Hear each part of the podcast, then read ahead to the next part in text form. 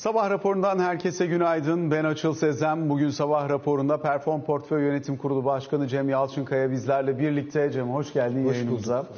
Aslında yurt dışında özellikle Amerika Birleşik Devletleri'nde finansal krizden bu yana gördüğümüz en sert bankacılık dalgalanması diyebiliriz herhalde. Silicon Valley Bank'le başlayan, daha öncesinde aslında Silvergate'le başlamış, daha sonrasında Silicon Valley Bank'le başka bir noktaya gitmiş. E, dün itibariyle yine e, farklı farklı varyasyonlarıyla bankacılık için sistemik risk yaratır mı yaratmaz mı tartışmasıyla bankaları konuşmaya devam ettik. Signature Bank yine kripto varlıklara ve dijital varlıklara yatırım yapan bir başka banka oraya da kayyum ataması gerçekleşti. Dolayısıyla aslında Moody'ler paralarına ulaşamamaya, dolayısıyla yavaş yavaş bütün bankacılık sistemi üzerinde ciddi bir soru işareti uyanmaya başlamıştı. Eğer hani bu kadar büyük olmamasına rağmen Amerika çapında bu kadar büyük olmamasına rağmen bu SVB'de bu kadar büyük bir batık söz konusuysa büyük bankalarda kim bilir neler var diyerek piyasa çok da sert bir satış yapmıştı. Elbette önce farklı senaryolar çerçevesinde bu banka kurtarılabilir mi bir buna baktılar. Bankanın kurtarılamayacak aşamaya geldiğini gördükten sonra dönüp bu kez farklı bir yöntemle parça parça bankanın çeşitli para eden e, bölümlerini satışa sunma senaryosu üzerine çalışılmaya başlandığını anlıyoruz. İngiltere'deki bölümü için mesela e, SVB'nin HSBC'nin ilgi gösterdiği, Suudi Arabistan Varlık Fonu'nun ilgi gösterdiği gibi haberler var. Ancak şirketin ana e, merkezi karargah bölümünde ciddi bir problem var. Dolayısıyla bu mevduatla ilgili sorunları ortadan kaldırmak için Amerika'nın e, TMSF'si diyebileceğimiz e, FDIC'den gelen kararlar var. Amerikan Merkez Bankası'ndan gelen kararlar var. Dolayısıyla bütün bunlar şöyle diyor. Bugün itibariyle bütün Moody'ler mevduatlarına ulaşabilecek. Moody'lerin mevduatlarını biz garanti altında tutuyoruz. E, eğer ki sigorta kapsamı dışındaysa da buralara bankaların ulaşabilmesi için sağlayabilecek ciddi bir likidite fonksiyonu kuruyoruz. Amerikan merkezi burada Merkez Bankası burada karşı taraf olarak elinizde tuttuğunuz Amerikan tahvili neyse bunu verip ya da mortgage'a dayalı menkul kıymet varsa bunu verip karşılığında nakit alabileceğiniz yeni bir fasilite açıklıyor. Dolayısıyla bununla bütün bankalar Moody'lerine rahatlıkla sigorta kapsamındaki ödemelerini yapabilecekler. Sigorta kapsamı dışında olanlar için de ayrı bir prosedür işletilebileceği söyleniyor. Bütün bu olup bitenden çıkarımını bir almak isterim. Çünkü bu geçici bir kriz midir yoksa daha fazlasına namzet midir? Çok teşekkürler Açıl. Zaten hani her şeyi her zamanki gibi çok güzel özetledin. Tabii bu Silicon Valley Bank hikayesi nasıl oluştu? Biraz oradan bakalım istersen.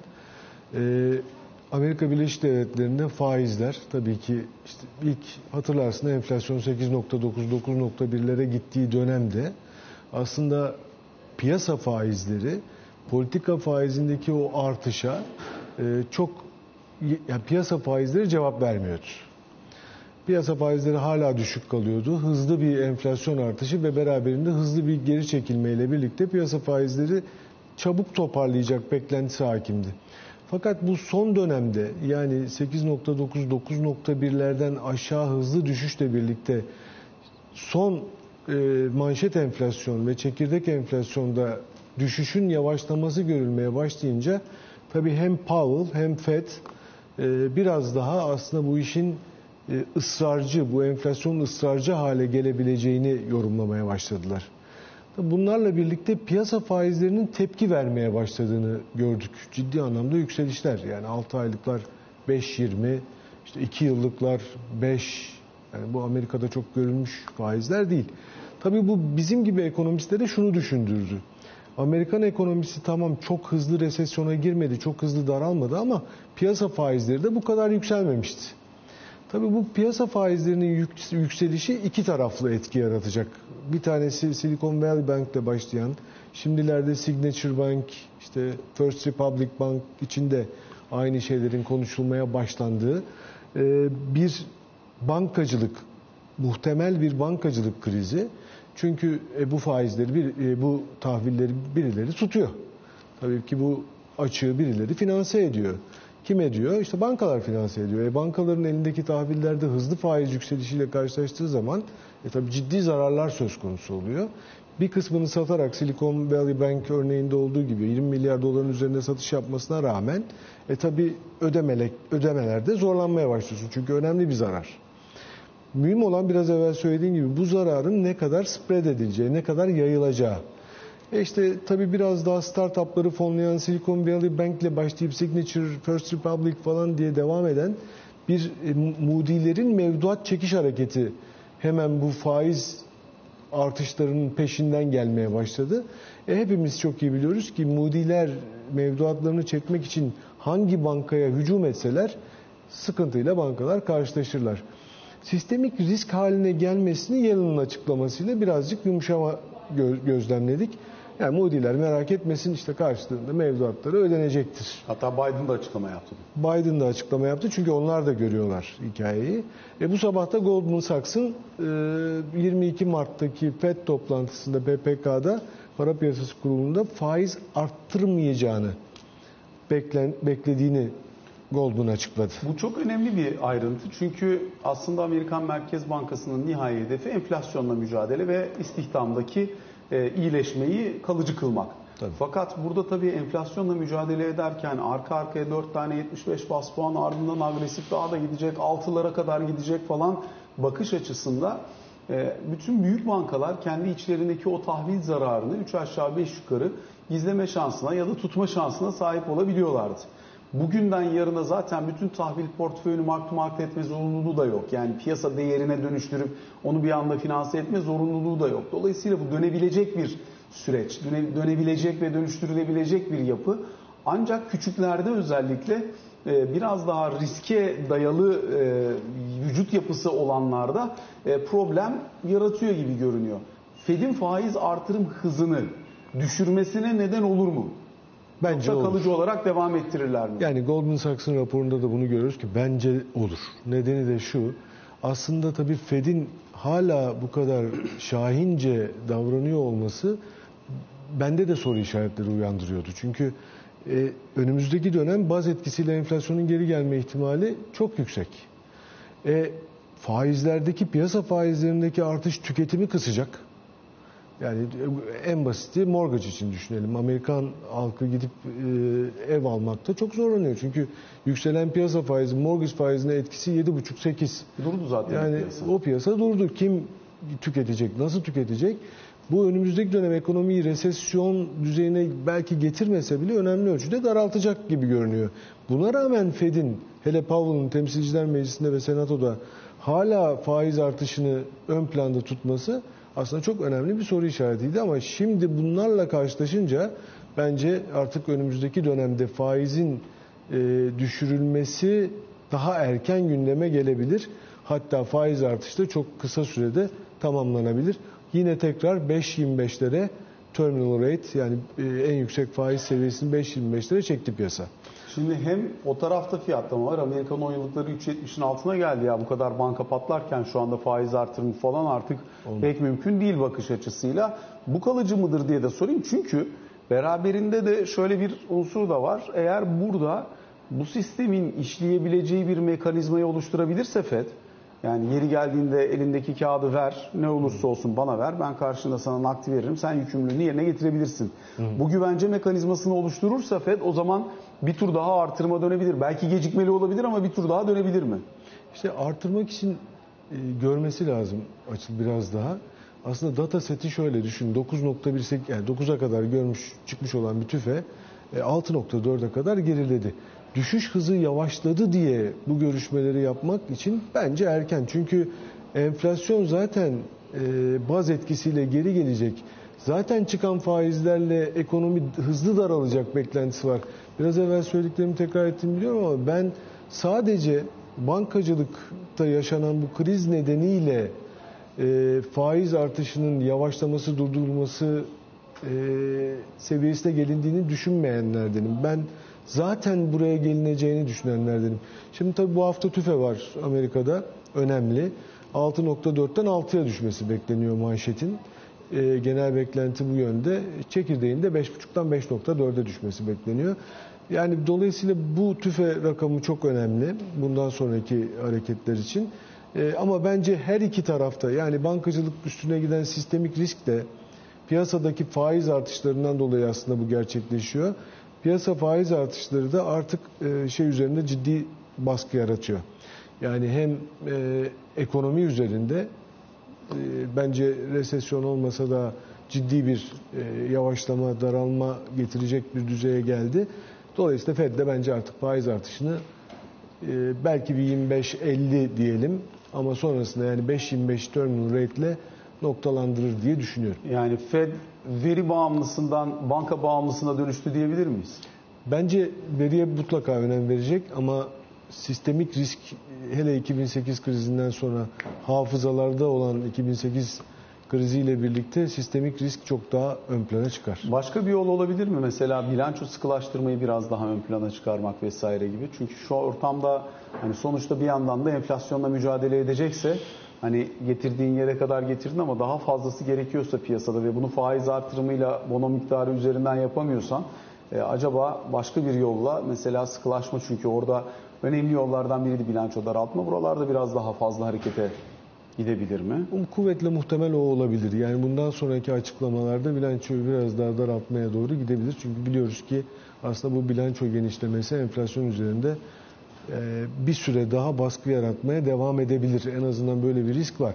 Dolayısıyla bilançoyu daraltabilir. Bence Çünkü şu, burada şöyle de bir sorun vardı. Aslında vadesi gelen bilançoyu daraltırken şunu da yapıyordu FED. Hani vadesi gelenlere yeniden yatırım yapmayarak bir taraftan bir de piyasaya e, kağıt satarak da e, kendi Yapıyor. bilançosunu daraltmaya çalışıyordu. En azından piyasaya kağıt satma kısmından biraz daha piyasadan kağıt alma kısmına doğru Dönebilir. dönme riski söz konusu herhalde. FED açısından risk ama piyasa açısından biraz daha olumlu olabilir belki bu tarafı. Bence de öyle. Herhalde oraya doğru kayar. Doların seyri açısından ne getirir diye sorayım. Euro dolar 1.0720'lere geldi. Dolar endeksi böyle 106'lara doğru gitmişken şimdi yeniden 103.80'lere kadar geri gelmiş oldu böylelikle. Bu korku biraz dolardan euro tarafına doğru kaydırmış gibi görünüyor insanlar. Evet yani bu bakalım hani nereye doğru evrilecek bu iş. Ee, tabii işte Moody'leri koruma altına almak gibi FDIC'nin bu işte devreye girmesi gibi açıklamalar biraz rahatlattı ortalığı ama yani bundan sonra herhalde e, faiz artışı da enflasyon da e, yavaşlayacak veya tamamen artık bekleme dönemine girecek gibi duruyor. O yüzden euro güçlenmesi normaldir. Benim buradaki beklentim 1.06 ile 1.16 arasında aslında euronun dalgalanması ki 1.06'ya yaklaştığı yerde tekrar herhangi bir şey yani bir şeyler çıkıyor ve tekrar yukarı doğru hareket ediyor. Tabi burada belki sen soracaksın ama ben cevap vereyim altında aynı şekilde.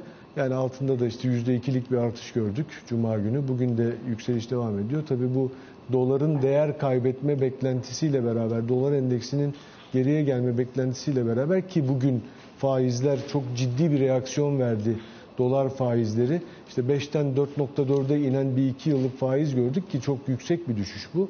Dolayısıyla bununla beraber hem e, dolar endeksi değer kaybeder hem de altın biraz daha yukarı tekrar gidebilir.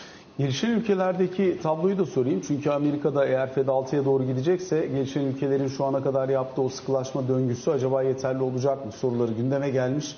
Onların para birimleri de acı çekmeye başlamıştı. Şimdi eğer acı gelişen ülkelerin dolar gücü yüzünden çektiği acıdan Amerika'nın acısı üzerine inşa edilmiş bir e, gelişen ülke rallisine işaret etme pozisyonu taşırsa burada bir ralli mi beklersin yoksa o oradaki iyileşme kalıcı olur mu yoksa geçici ve dönemsel bir hareket mi olur? Temayı değiştirir mi gelişen ülkeler için?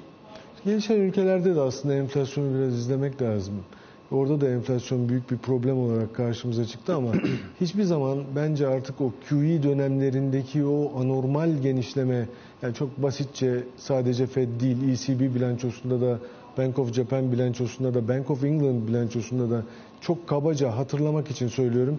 2008 yılında 800 milyar dolar olan Fed bilançosunun 9 trilyon dolarların üstüne çıktığını görüyoruz.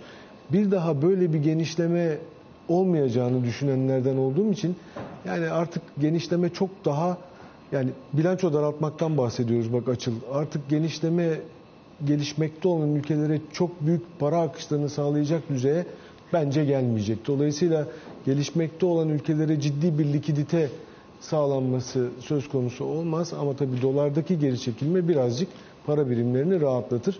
Genel olarak gelişmekte olan ülkelerden bahsediyorum tabii.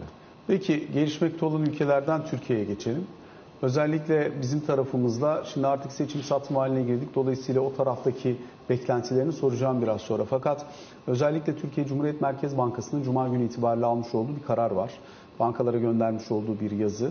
Bu yazı çerçevesinde deniliyor ki biz daha önce ticari kredilerde bizim belirlediğimiz referans faiz oranının belirli katsayılarının üzerinde faizle verilen krediler için size dönüp tahvil alma zorunluluğu getirmiştik. Menkul kıymet tutma yükümlülüğü getirmiştik. Biz şimdi bunun aynısını e, oranlarını değiştirmekle birlikte bu kez ihtiyaç kredileri için yapıyoruz. Konut ve oto hariç ayrıca zaten kredili mevduat hesapları hariç ama bunun dışında verilen bütün ihtiyaç kredilerinde biz burada bir düzenlemeye gittik. Bunun bir nokta referans faizin 1.8 ve 2 katı arasında kullandırdığınızda %20 menkul kıymet kullandıracak e, tutma zorunluluğunuz var.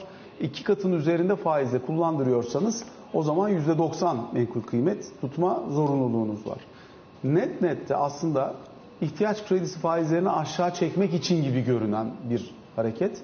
Ama ben bankacılarla konuştuğum zaman derler ki bu aslında nette sıkılaştırıcıdır. Kimse bu faizle ihtiyaç kredisi vermez.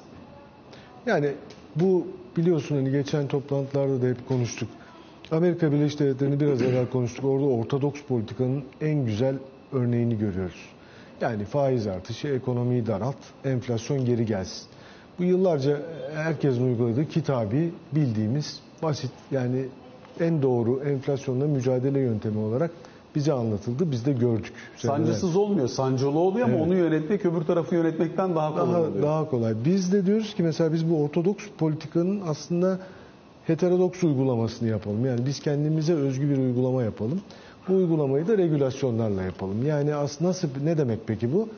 E biz e, politika faizini aşağı çekelim ama kredi kanallarını daraltalım. E, kredi kanallarını daraltınca zaten ekonomi kendi içerisinde büzüşmesi beklenir. Sanayi üretiminde tam onu görmüyoruz ama oraya da geleceğim. Ama yani ekonominin kendi içinde birazcık daralması, büzüşmesi beklenir. Çünkü krediye ulaşım zorlanıyor. Bir tabi bu beraberinde bir risk daha getiriyor. Bu menkul kıymet tesisi dediğimiz iş aslında bankalara işte e, uzun vadeli tahvili e, finanse ettirme aslında. Yani biraz kamu finansmanı tarafında bankaların aslında aracılığı. Tabi bu da aslında şimdi tabi e, çok bir benzetme girmeyeceğim ama bu da bizim bankacılık sistemi için önemli bir aslında e, sıkıntı getirebilir. E bunu tabii hepimiz herkes e, söylüyor burada. Bu sıkıntıyı yönetmek de önemli. E, ihtiyaç kredisinde söylediğin son cümle çok önemli. Evet yani bu bu seviyeden bankalar kredi vermek istemeyecekler. Bu da tüketimi daraltacak. Aslında bahsettiğimiz kendimize özgü uygulama içerisinde kredi kanallarında biraz daha daralma. Bunun bireysele de yansı, yansıyacağı bir yapıya doğru yürüyor sistem. Şimdi tabii aylık 1.37, 1.38 gibi bir rakam var. İhtiyaç kredisinde eğer bunun üzerinde kullandırılacaksa o zaman e, burada ek menkul kıymet tutma yükümlülüğü var. Şimdi seçime kadar giden süreçte ihtiyaç kredisini alıp o ihtiyaç kredisiyle belli bir noktadan sonra dövize dönme, belli bir noktadan sonra ithalata yönelme, kur sabit kaldı ve insanların gelirleri yükseldiği için buralarda harcama finansmanı adına ihtiyaç kredisi kullanılmaya devam ediliyor. Bir kısmı kredi kartını kapatmak için ama bir kısmı harcama için de kullanılıyor. Anladığımız kadarıyla bunların tümünün önünü kesmek için bir çaba var. Ee, hem bu tarafını nasıl görürsün? Kredinin özellikle dövizleşme eğilimine olan etkisi açısından bakış açın nasıl? Hem de özellikle son dönemde atılan birçok adım var. Kur korumalı mevduat çerçevesine dönük. Bir de bu kısmını sormak istiyorum. Nereye kadar taşıyabilir bizi diye. Tabii. Şimdi önce reel efektif döviz kurundan biraz bahsedelim. 58 seviyesinde. Yani gerçekten döviz e, işte geçtiğimiz iki sene boyunca e, devalüasyon diyelim. Devalüasyon olmadı doğru düzgün. Hani çok ufak artışlarla devam ediyor. Hani bunun nedenlerini biliyoruz. E, şu anda konuşmayalım belki gerek yok ama hani döviz duruyor. Dolayısıyla ihtiyaç kredisini ucuzdan verirseniz e, bu ucuzdan alınan Türk lirasıyla dövize gitme riski vardır. Bir. İkincisi ihtiyaç kredisiyle mevduat faizi arasında bir makas oluştu. Yani mevduat faizi 27,5, e, ihtiyaç kredisini e, %20 menkul te, kıymet tesis etmeyeyim diye öngörülen orandan verirseniz e, arada bir makas var. Yani bu da ciddi bir arbitraj demek. Ters makas var yani. E, ona dikkat etmek lazım. Tabii kur korumalı mevduatta da tekrar 83 milyar dolarlar seviyesine gelen bir kur korumalı mev görüyoruz. E, bunu da tabii Türk lirası mevduat olarak değerlendirdiğimiz için toplam mevduat içerisinde döviz tevdiatlarının düştüğünü aslında söylem olarak söylüyoruz. Halbuki kur korumalı mevduat önemli ölçüde büyümeye devam ediyor. Çünkü hep konuştuğumuz bedava bir opsiyon var sistemin içerisinde. Bunların hepsi tabii e, risk barındırıyor kendi içinde konuştuklarımızın hepsi. Yani o ters spread banka gidecek düşük faizli ihtiyaç kredisi verecek. E, aynı bankada mevduat yapabiliriz. Veya alan önümüzdeki dönemde dövizle ilgili, devalüasyonla ilgili bir beklentisi varsa dövize kayar. Çünkü bu ucuz maliyetli. Ve bankalar da pek tabii bunu vermeye yanaşmıyorlar. Dolayısıyla ihtiyacı olan adı üstünde ihtiyaç kredisine ulaşımda önümüzdeki dönemde zorlaşacak. Yani ben bugün bu faizle ihtiyaç kredisi alsam dönüp o parayı mevduata yatırsam avantajlıyım. Dolayısıyla Evet, evet. e, banka doğrudan zarar etmeye riskiyle karşı karşıya. E, Burada kur korumalı mevduat kısmını biraz daha detaylandırmak da isterim. Çünkü opsiyonlu kur korumalı mevduat yapabiliyor musunuz? Bir. İkincisi özellikle bu kur korumalı mevduatta prim teşvikini kaldırdı Merkez Bankası. Faizi yukarı çekin. Ben bunun üstünü ödeyeceğim diyor bankalara. Dolayısıyla burada bir yaklaşım söz konusu. Bu iki hareketi nasıl yorumluyorsun? Yani opsiyon yapma konusunda biliyorsun Merkez Bankası'nın bu konuda birkaç tane şey oldu. Açıklaması, uyarısı diyelim. Ee, orada çok fazla artık o tarafa e, giremiyoruz. Yani hala yapılıyor mu yapılıyor vesaire ama hani çok kolay değil. Ee, ikinci tarafta da tabii artık Hazine ve Merkez Bankası üzerindeki yükün bir bölümünü de bankalara aslında yönlendirmek istiyor. Yani burada bir risk var. Bu riski sen faiz üzerinden hallet e, noktasına getiriyor bankaları. Ama yani çok bir şey var mı? Hala çok cazip.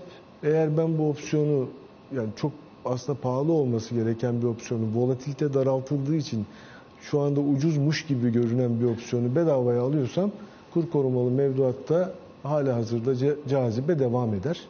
Ee, ve birazcık gevşeme oldu gibi görünse de şimdi tekrar bir yükseliş eğilimine girdi. Tabii bunların e, hani Allah gecinden versin veya hani Allah korusun diyelim önemli bir devalüasyon söz konusu olursa bunların nasıl ödeneceği ayrı bir e, risk olarak duruyor kenarda. Kur kademe kademe 18.97'ye geldi dolar TL'de. Son hareketle birlikte euro TL'nin de harekete geçtiğini görüyoruz. 20.34'e geldi. Dolayısıyla burada tabii Türk lirasının değerinin biraz önce reel efektif kur üzerinden bahsettiğin için onu biraz daha detaylandıralım. Olması gereken seviyenin altında olduğu, enflasyon farkıyla bakıldığında kur seviyesi arasında makasın açıldığı görülüyor. E, kimse kurun daha yüksekte olmasını istemez ama ekonominin gerekleri buysa diye ihracatçılardan da gelen talepler var. Bu tarafını nasıl görüyorsun? İki, şu anda elinde dövizi olan bir yatırımcıysan ve ben sana gelsem sen bana ne önerirsin? İki ay kaldı seçime. Yani dövizle mi kalmayı önerirsin? İşte opsiyonlu KKM yapalım, şöyle bir versiyon yapalım mı dersin? Yoksa dövizini bozalım, şuraya geçelim mi dersin? Ne dersin? Yani şöyle istersen e, sondan başlayalım. Yani e, dövizi elinde dövizi bugüne kadar tutmuş olan ve döviz yatırımcısı olduğu varsayımı içerisinde söylüyorum. Yani alternatifler neler ona bakalım. Tabii ki işte kısa vadeli Eurobondlar bir alternatif hala almak için. Yani daha çok Eurobond fonu diyelim. Çünkü eğer bireysel yatırımcıysan öbür türlü gelir vergisine tabisin. Bu tarafta %10 stopaj var döviz üzerinden olan Eurobond fonlarında. Diğer taraftan da baktığımızda tabii 6 aylık T-bill, Treasury bill, Amerikan e, bonosu e, 5.20 seviyesindeydi. Hani şimdi belki 5'lere doğru biraz daha kayar ama orada da çok yüksek bir faiz var ve sıfır riskli. 6 ay için E tabii. %5 alıyorsun ve sıfır risk Evet, alıyorsun. Sıfır riskli. Yani dolayısıyla bunlar tabii birer alternatif. E bunların dışında evet yani şu anda bankaların da yaptığı gibi Türk lirasına dön üzerine opsiyon koyalım e, veya kur korumalı mevduat üzerinden gidelim. Bunlar da birer opsiyonlar. Ama hani e, çoğunlukla... Dövize olanı dövizde kalmayı öneriyor musun? Evet tabii.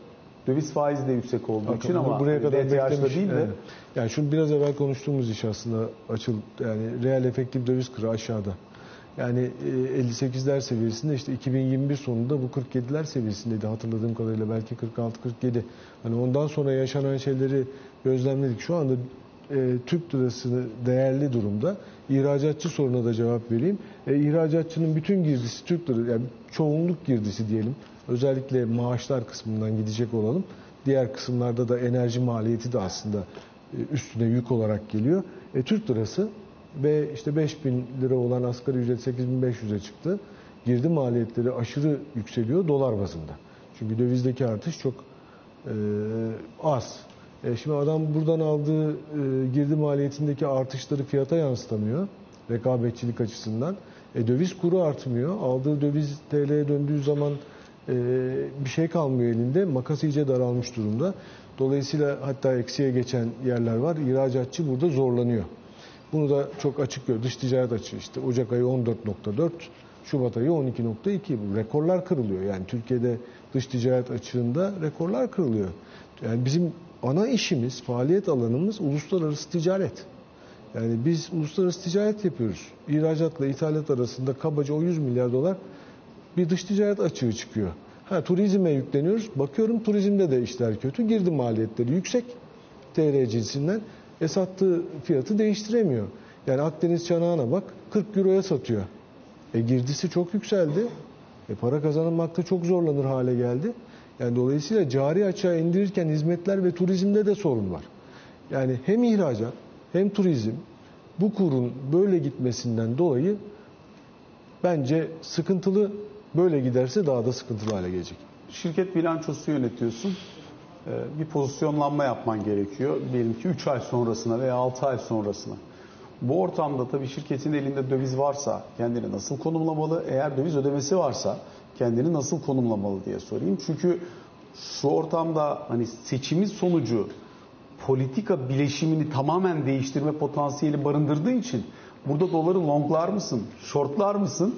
Her ikisine de %50-50 diye bakabilirsin herhalde. Yani şöyle bakmak lazım belki açıl. İşte net uluslararası rezervin eksi olduğunu biliyoruz.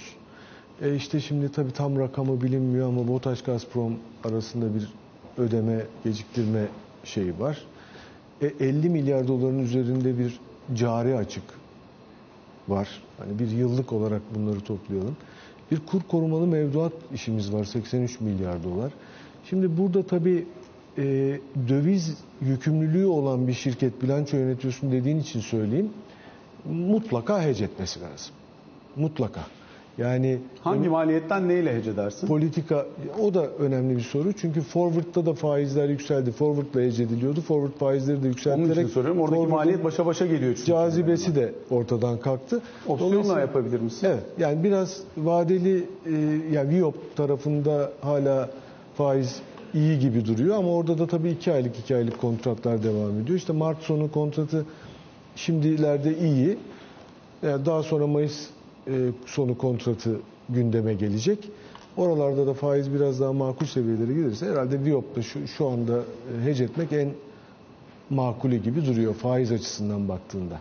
Seçime dönük pozisyonlanma için ne dersin? Özellikle hisse senedi tarafı için pozisyonu olanlar seçime kadar taşımalı mı yoksa bir noktada kar varsa bir kısmını en azından realize etmeli mi? Seçimi kim kazanırsa piyasa etkisinin nasıl olması beklenebilir? Bunun için daha iki ay var ama hani daha doğru düzgün bir anket görmedik bu aşamaya kadar. Ee, hani bütün olup bitenlerden sonra yapılmış. Ee, dolayısıyla bir de işin o tarafını sormak isterim sana. Yani ama alternatifler 3 aşağı 5 yukarı belli oldu oluyor. Yani şimdi iki tane ittifak var. Yani bu ittifaktan birinin e, lideri sonuçta hani başkan, cumhurbaşkanı olacak ve tabii meclis aritmetiği nasıl olacak o da ikinci şeyi.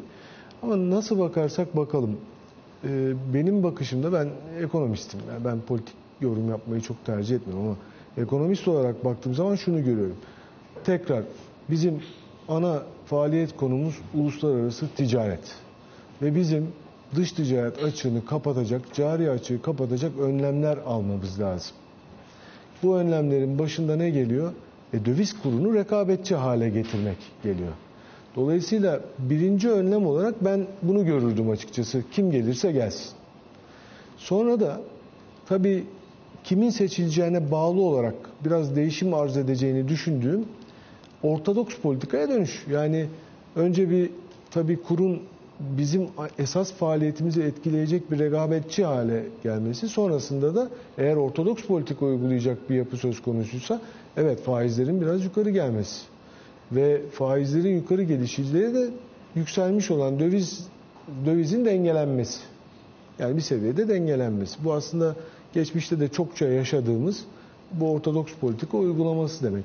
Onun için hani seçimden seçim sonucundan ari olarak söylüyorum. Alanımız belli. Yaptığımız iş ve katma değer ürettiğimiz ülkemize gayri safi milli hasılamızın oluşum şeyi belli. Dolayısıyla e, buralara e, buralarda bu şekilde bir e, harekete geçme beklerim politik politika tarafında. Cem çok teşekkür ediyoruz sana. Ben teşekkür Değerli ederim. görüşlerini bizlerle paylaştığın için bugün kısa bir aramız var. Sonrasında Can Türkoğlu da bizlerle olacak. Kaldığımız yerden devam edeceğiz.